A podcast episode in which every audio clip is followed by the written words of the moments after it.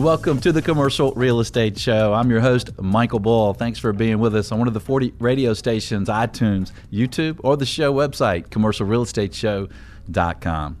Today, we're going to talk about the industrial market in the U.S. We'll look at manufacturing. We'll look at warehouses. We'll look at flex properties. Uh, we'll, we'll share some strategies for business leaders and for investors and for their advisors. We'll also look at how the market's performing and what to expect moving forward. Please welcome my first guest, Ryan Severino. Ryan is senior economist with Reis. Ryan, thanks for joining us today. Hello, Michael. Thanks for having me on. Well, we appreciate it. Uh, you always have great information. We appreciate you uh, being on. And tell us, how did the industrial market perform in the first quarter, and, and what are the trends there? I'd say uh, property performance in the first quarter was was solid yet again. On the warehouse distribution side, vacancy nationally was down about 20 basis points to about 11 percent.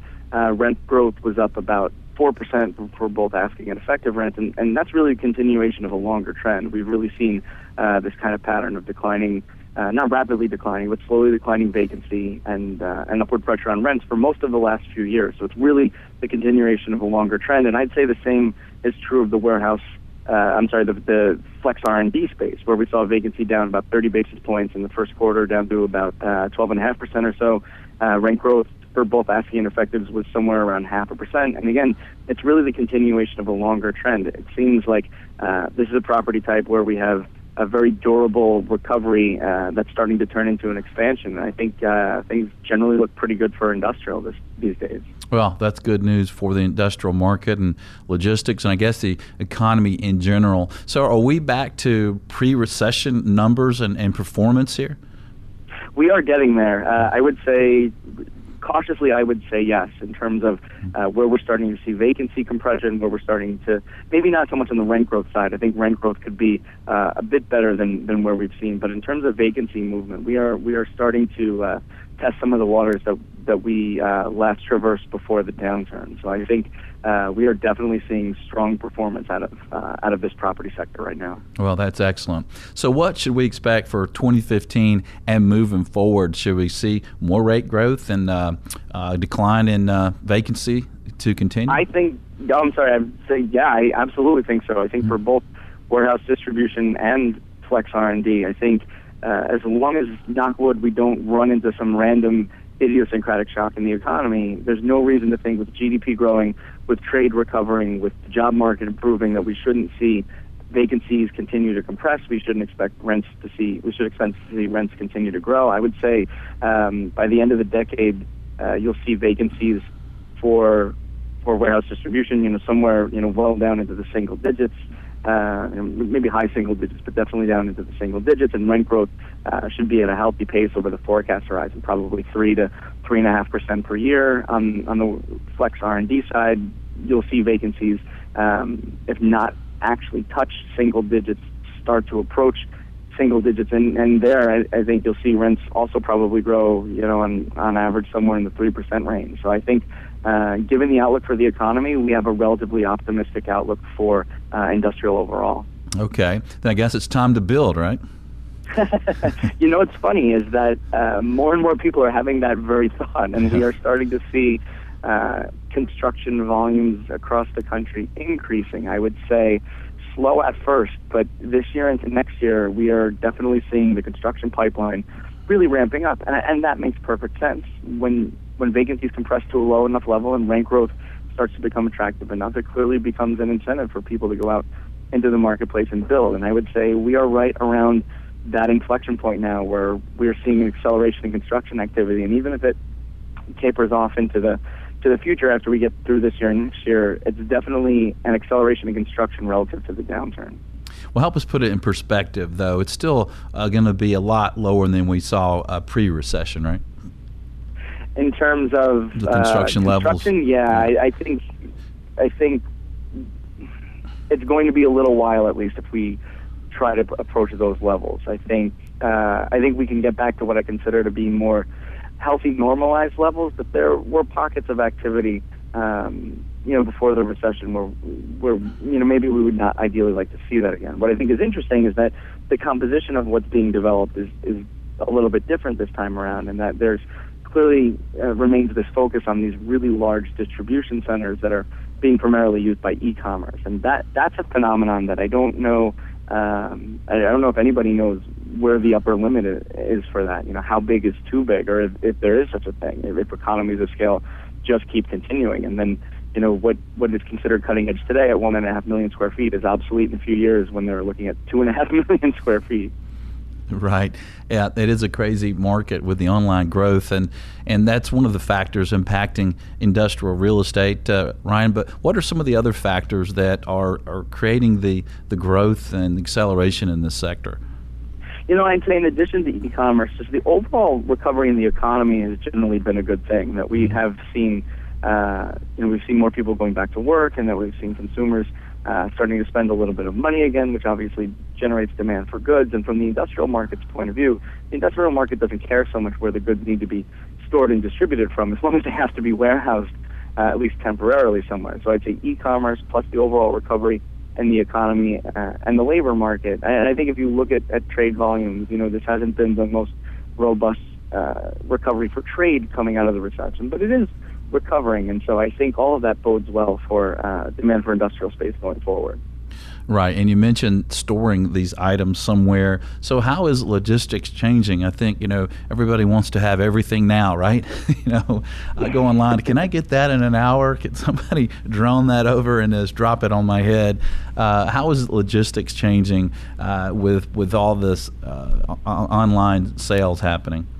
Yeah, I, I agree with you. I think the push is for uh, we for soon, as soon as possible. We, we very much live in an on-demand world, and I think you're seeing that on the part of retailers, whether it's e-commerce dedicated retailers or, or more conventional bricks and mortar retailers. The, the idea is to get it to you as quickly as possible. And so that's a big impetus behind these big centers is that they don't care so much uh, about being in the, the prime submarkets. What their concern is that they have large enough land for the footprint of the building and that they have really good access to infrastructure, especially major interstates, to distribute it. So their goal is to just get it to you uh, by the deadline that they promised. I think what's really going to be interesting is as uh, as the FAA relaxes rules on things like drones, if the idea of drone delivery actually becomes feasible. I'm, I'm not saying that's the case, but um, I, I have heard people talking about that and what are the possibilities when uh, drones are able to distribute goods and, and what does that say for logistics and, and where some of these buildings are physically located. So I think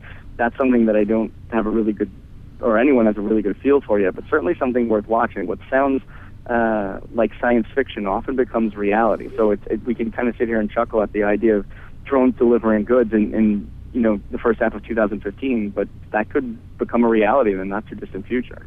Yeah, well, my producer James uh, had a drone. I guess it was called a stork. Uh, dropped the baby to him, right? uh, well, what about these distribution centers? If you know we're trying to get um, items to these big major markets where there's a lot of consumers very quickly, are we going to s- start seeing more distribution centers closer into the cities, like like actually in the cities?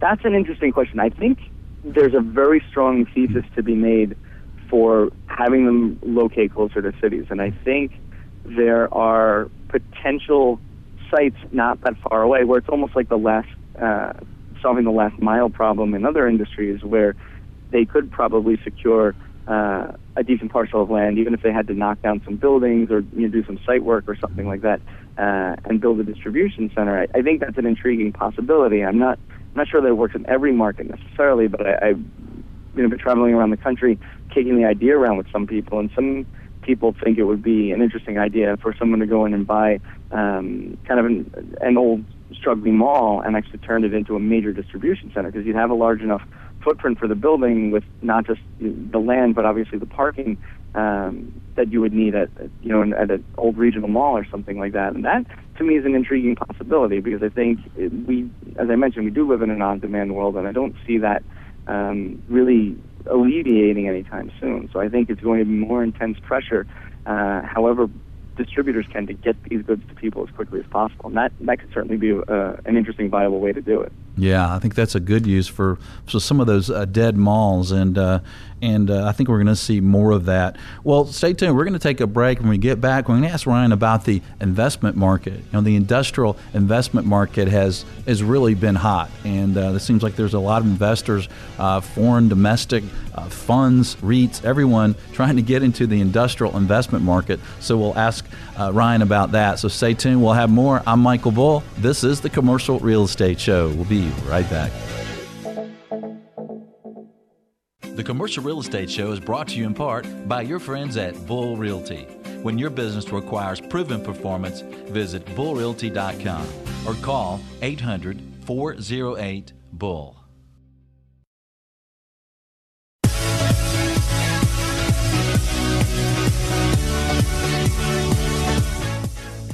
Welcome back. I'm Michael Bull, and this is the Commercial Real Estate Show. Today we're talking about industrial real estate. My guest is Ryan Severino, senior economist with Reis. And Ryan, I'd like to ask you about the investment sales market. Are industrial properties is that a favored sector with institutional investors today? I would say absolutely. I think whereas institutional maybe used to fly under the radar and the old mantra was that they're small and it's difficult to cobble together any meaningful scale with them, I think the pendulum is swinging in favor of industrial, not just because the fundamentals, as we talked about, have been improving over the last few years, but I think a lot of investors, because of the difficulty in, in cobbling together scale, are, or at least they tend to be underallocated to industrial. And I think with its fortunes improving, I would say investors are increasingly training their sights on industrial, looking for um, size when they can get it. But even on a smaller scale, they can be selective about about doing really good deals. I think the investor community is certainly waking up to uh, the wonder that is industrial these days. Yeah, it does seem like a, a safe sector, doesn't it? I mean, you have long term leases, you have high credit uh, companies, and then you have the growth of online sales, right? There isn't a real risk. If anything, the kind of creative disruption from technology commerce is, is benefiting the sector these days. And I think you're right. I think you do tend to see longer term leases you don't see as much volatility as you do in, say, the office sector or, uh, or certainly in the hotel sector. And, and what's that kind of demand doing to, to sales volume and cap rates today? You know, sales volume and cap rates are, are, are both looking really healthy. I think, uh, especially given what we saw fourth quarter into first quarter with some of the really um, the really big portfolio deals that were announced and, and uh, that went off, you know, IndCor and KTR, where you're talking about billions of dollars. You're starting to see uh, you know, serious pressure on pricing now.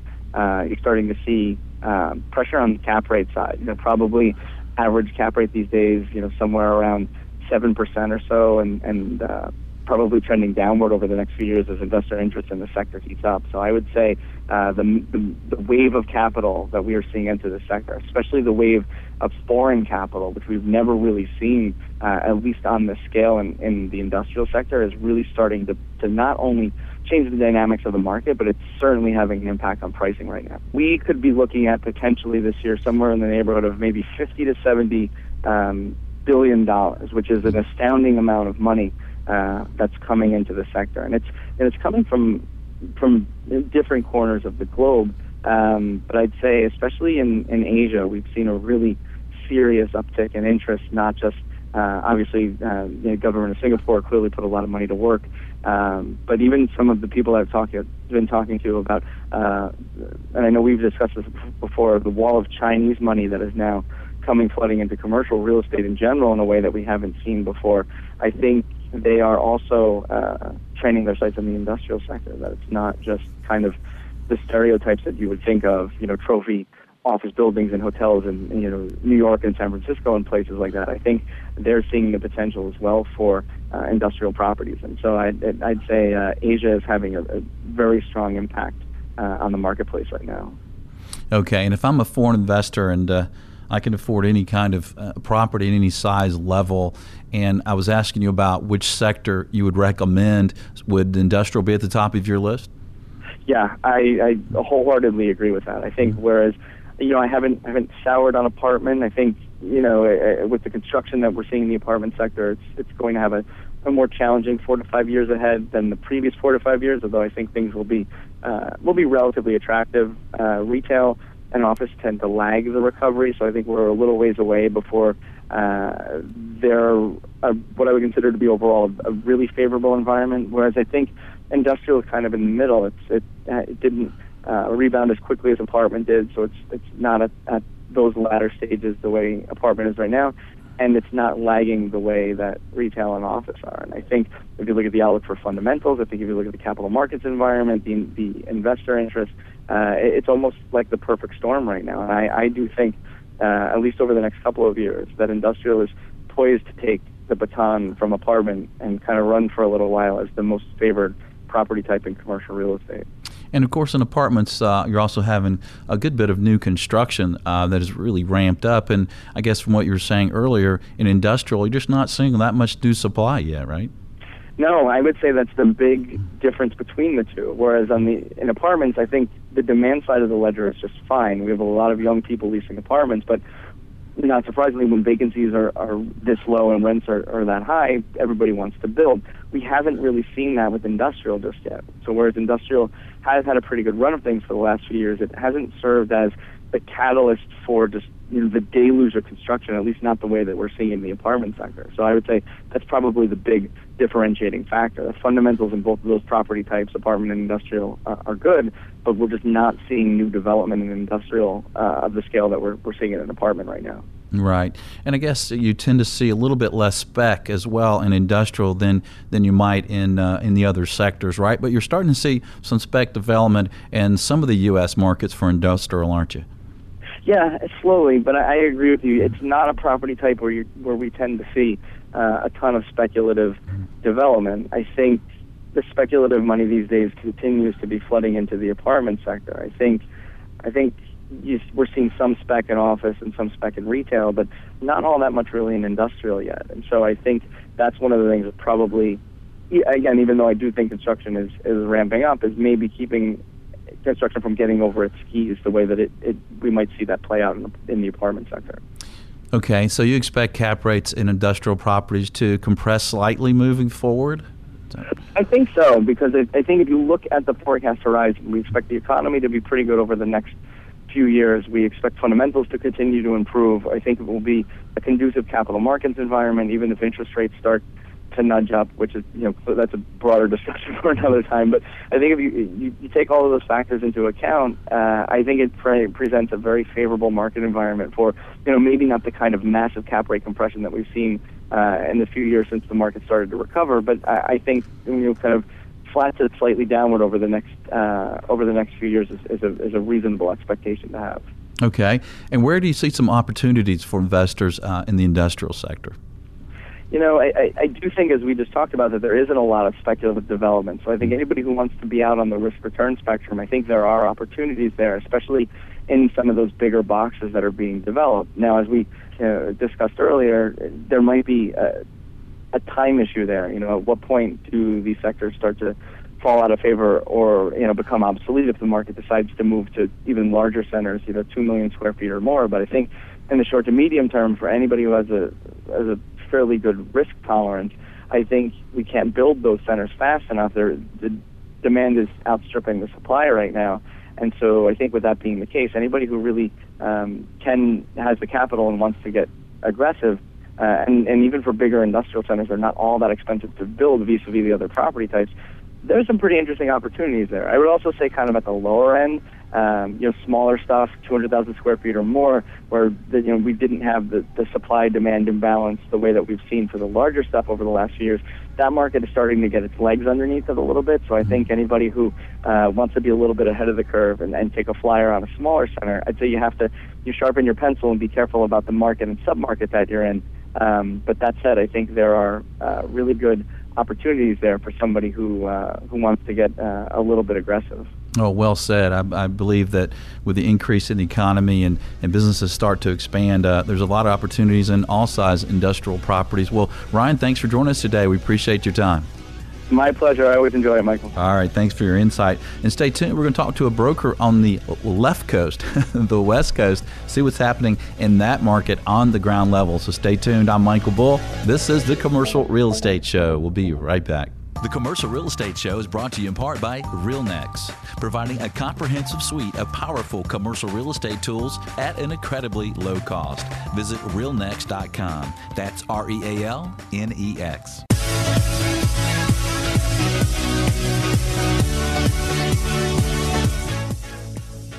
Welcome back to the Commercial Real Estate Show. I'm Michael Bull, your host. Today we're talking about industrial real estate. Please welcome my next guest, Alan Buchanan. He is with Lee and Associates. He's an active industrial broker in Los Angeles and the West Coast markets. Alan, thanks for joining us today on Skype. I'm honored, Michael. Thanks for having me. Well, we sure appreciate it. So, I'd like to start out with uh, what's what's happening in the industrial sector out on the West Coast. Well, I, in, in, a, in a word, it is extraordinary. we have seen activity that, that frankly has rivaled the peak of 2007 for us. Uh, we're seeing a tremendous amount of lease and sale activity. I have one particular client that I do some national work for and just completed a deal in the Seattle area, in the Portland area, and then currently working on one in the Phoenix area. And I would say that all four of those West Coast cities, including my Orange County area, are very, very vibrant, uh, very, very much a seller's and a landlord's market today. So, how is that impacting uh, rental rates and occupancy levels in those markets? Give you a real quick example. Um, we had seen lease rates that had not met sell price increases uh, until very recently. I would say in the last six months we've seen a dramatic increase in lease rates. I just renewed a, a client that I did a deal with in 2012. 2012 was sort of uh, our bottom before things really started turning around to the positive.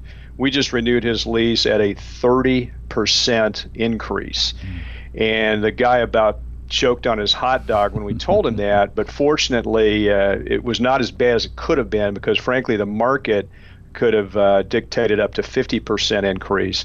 So we're seeing that uh, anyone that signed a lease in 29, 2010, 2011, 2012, who's coming up for renewal in 2015, is really having a rude awakening. Okay, and how's that impacting new supply? Are you seeing a lot of new construction starting now? You know, we're not. We've seen a bit, but our issue uh, in the infill markets of Orange and Los Angeles counties, we don't have any vacant land. Mm-hmm. And so our pricing for existing obsolete buildings has not declined to the point where you it makes sense to to buy them and scrape them and build new. Give us some sample rental rates uh, for your market there. Sure. So if we chose a 100,000 square foot dock high distribution building, 24 to 30 clear, 120 foot truck, truck turning radius, ESFR or ESFR equivalent sprinklers, uh, you're looking at somewhere between 48 triple net and 55 triple net today.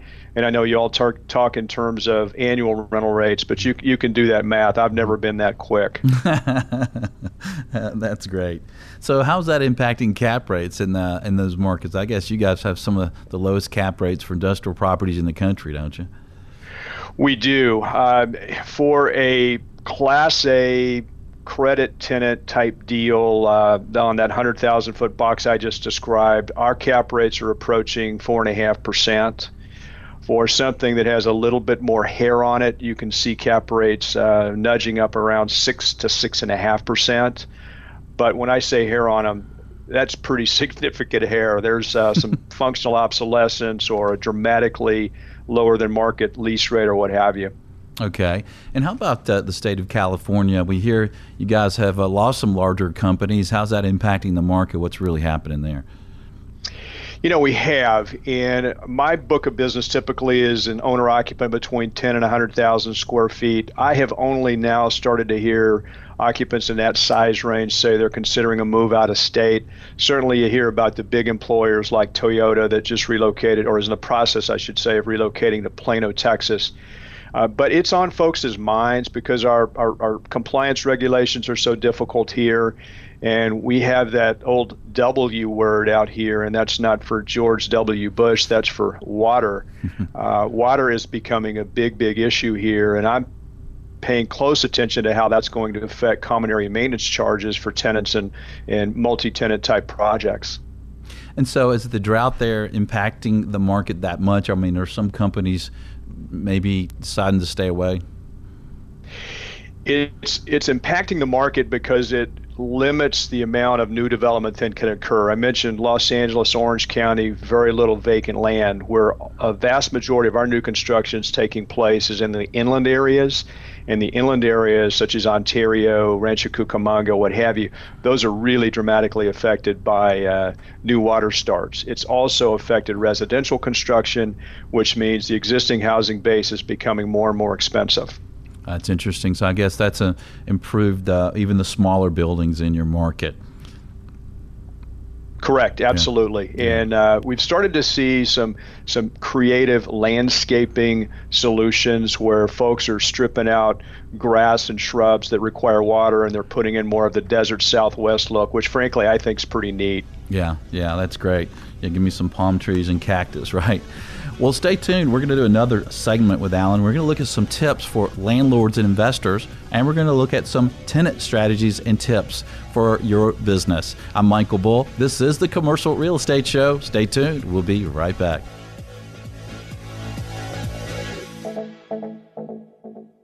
Xceligent, the resource professionals like CCIMs, CBRE, JLL, Colliers, and Bull Realty use for market intelligence. Commercial Search is the site to market and find available properties to buy, sell, or lease all over the country. Visit commercialsearch.com.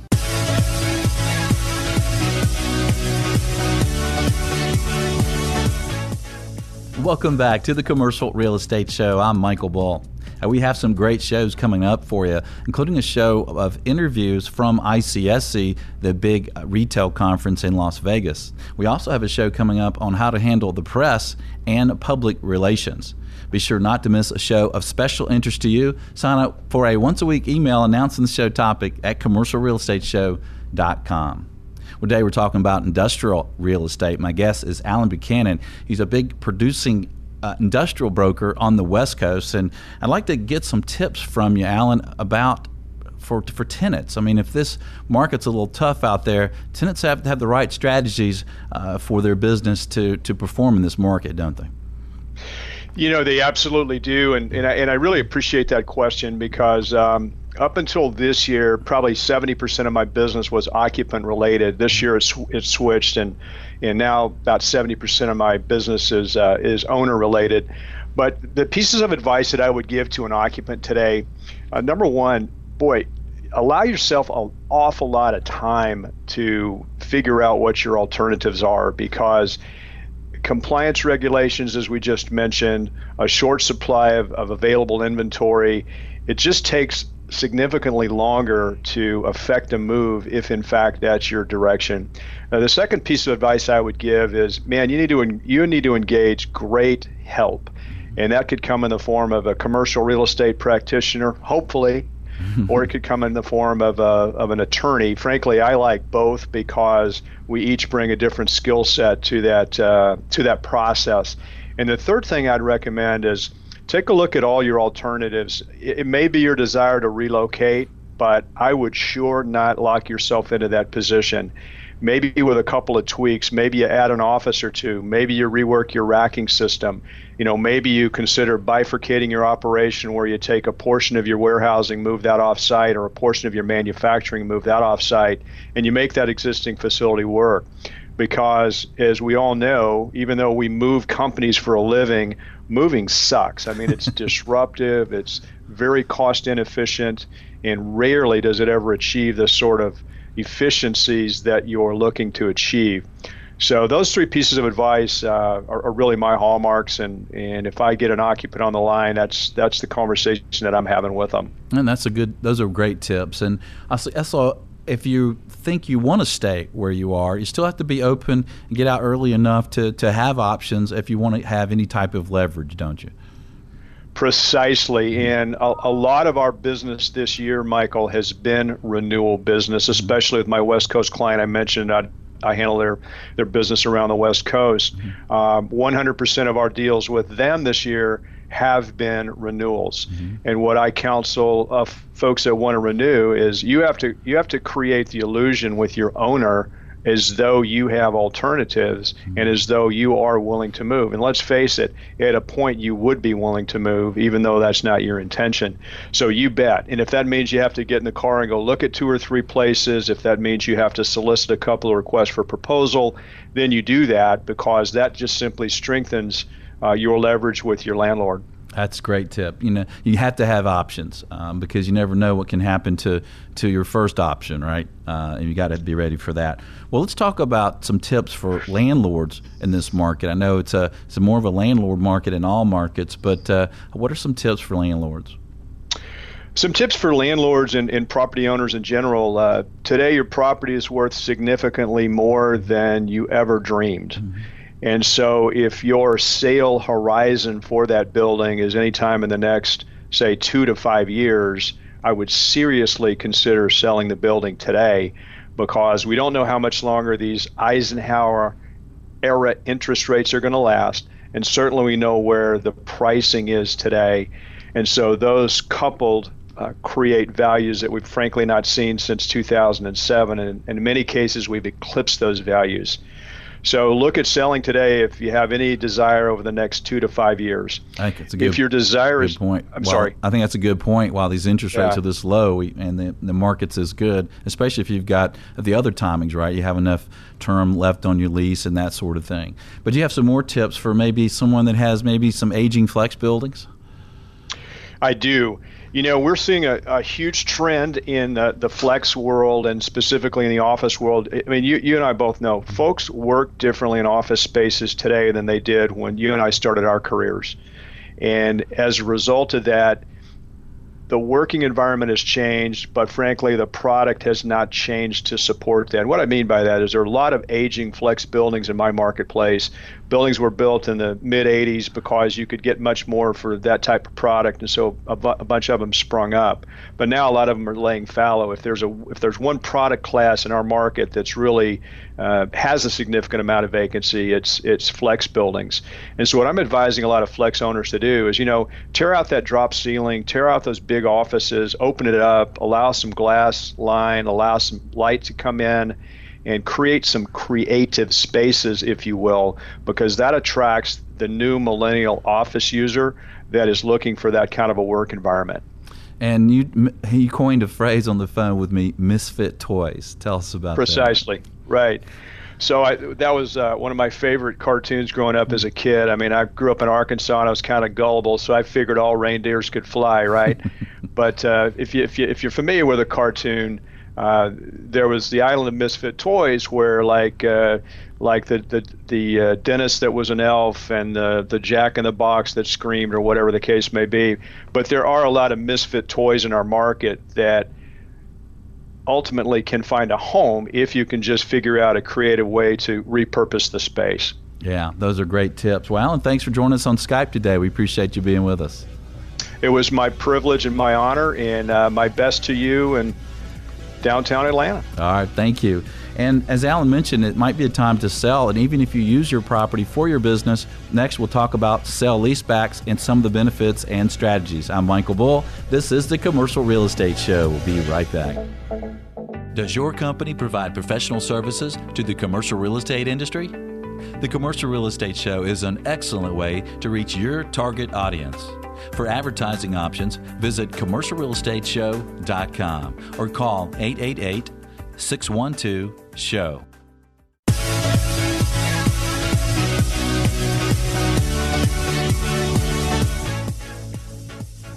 Welcome back to the Commercial Real Estate Show. I'm Michael Bull.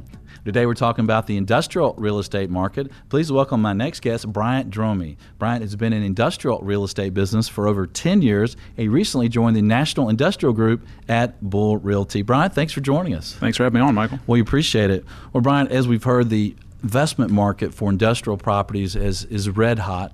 Uh, the single tenant net lease market is red hot. While interest rates are low, a lot of owners of industrial properties are considering this as a good time to consider selling.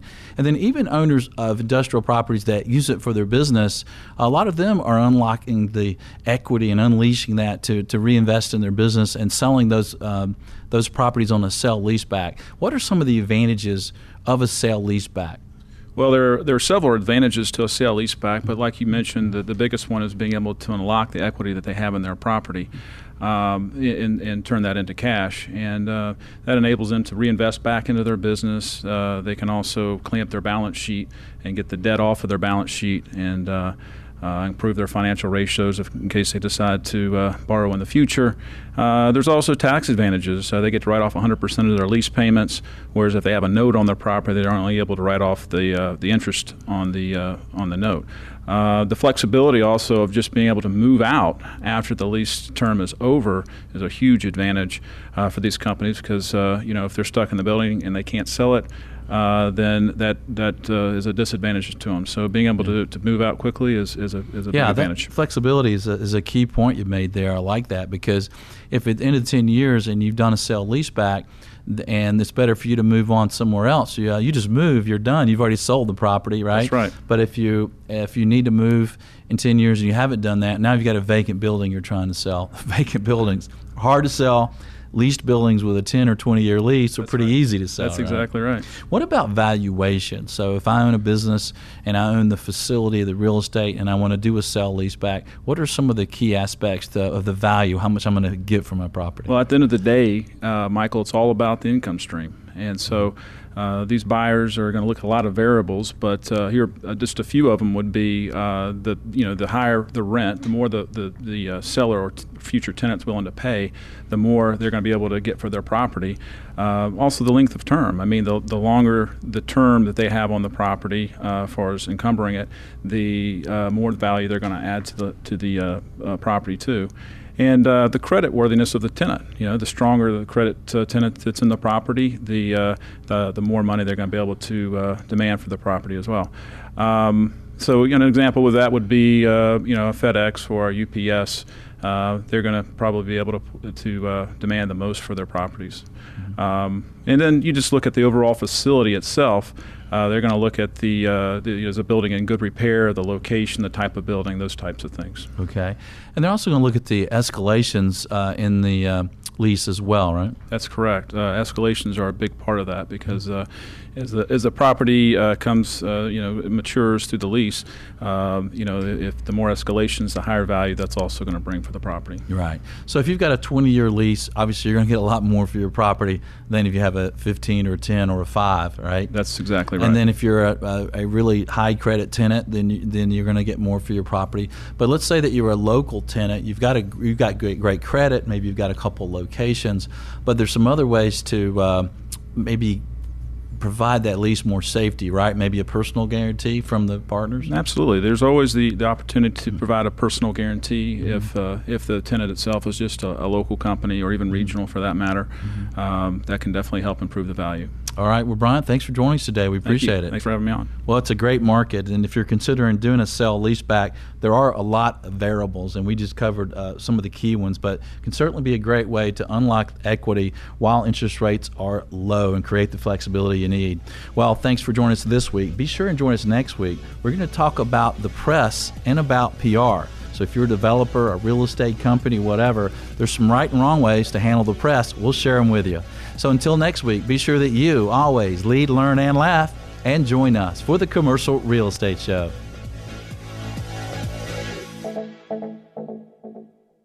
The Commercial Real Estate Show is brought to you by Bull Realty Commercial Advisors, a great place to do business. Visit bullrealty.com. RealNex, a comprehensive and powerful suite of commercial real estate tools at an incredibly low price. Visit realnex.com. That's R E A L N E X. Xceligent, the resource professionals use for commercial real estate information. Visit xceligent.com. That's X C E L I G E N T. Commercial Search, the source to market and source available properties for sale or lease. Visit commercialsearch.com. For more information on these great companies or for additional videos, podcasts, or articles, visit creshow.com.